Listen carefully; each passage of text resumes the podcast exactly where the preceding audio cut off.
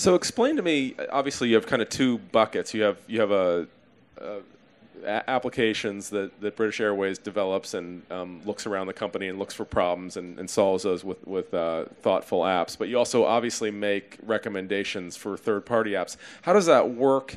How, do you have two different marketplaces for those uh, those different types of applications? How do you make those recommendations to your employees? Well, again, as Glenn mentioned, we have the internal BA App Shop, so we look at um, other third-party applications that are available, and we put them into the app shop so that the colleague doesn't actually have to trawl around, so they can see it's one of the recommended apps, and then they can download it to their iPad. Just curious, what other popular apps do you notice that? that uh, I mean, you have so many thousands and thousands of iPads. You must notice trends and, and what people are using. Yeah. So um, the one example, that, um, again, it's to do with translation. But a few weeks ago, we had a problem with one of the Moscow flights. It was going to be delayed, but um, the person in charge of the flight didn't speak a word of Russian, and um, all the customers were just looking at the time, saying, "Well, this is the time to go." So they all stood up, ready to board. So slight panic set in.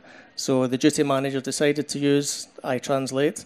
Typed in, you know, please take a seat. Uh, there's going to be a 10-minute delay translated it into Russian, translated it back into English just to make sure that they weren't saying anything funny, and then actually just held the iPad up to the microphone, played it, and all the customers sat down.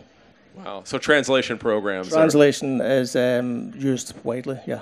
And uh, you obviously have a nice new feature in iOS 7, which is apps near you. So I do have a little trawl of those. And um, uh, I mean, it's interesting. I mean, obviously, there's a lot of people that are interested in aviation. If you join in an airline, you're interested in aviation. So things like the flight radars, where you can see real time where the aircraft is in the air, that becomes another popular app out there. And uh, the usual suspects on the store are, are usually all along the, in there as well. And do you do you encourage employees to go and look around and, and come back to you with advice?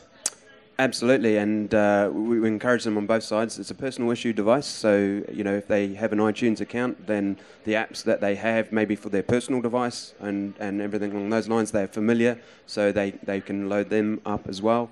And and we also encourage them to think of, you know, what applications could use to help our customers. You know, so if there's one an application out there that can help our customers, we would encourage them to look at it and use it. And if it doesn't meet, quite meet our requirements, then we throw it into the to the team to have a look at and, and actually start to build, or we, we, we just use the application.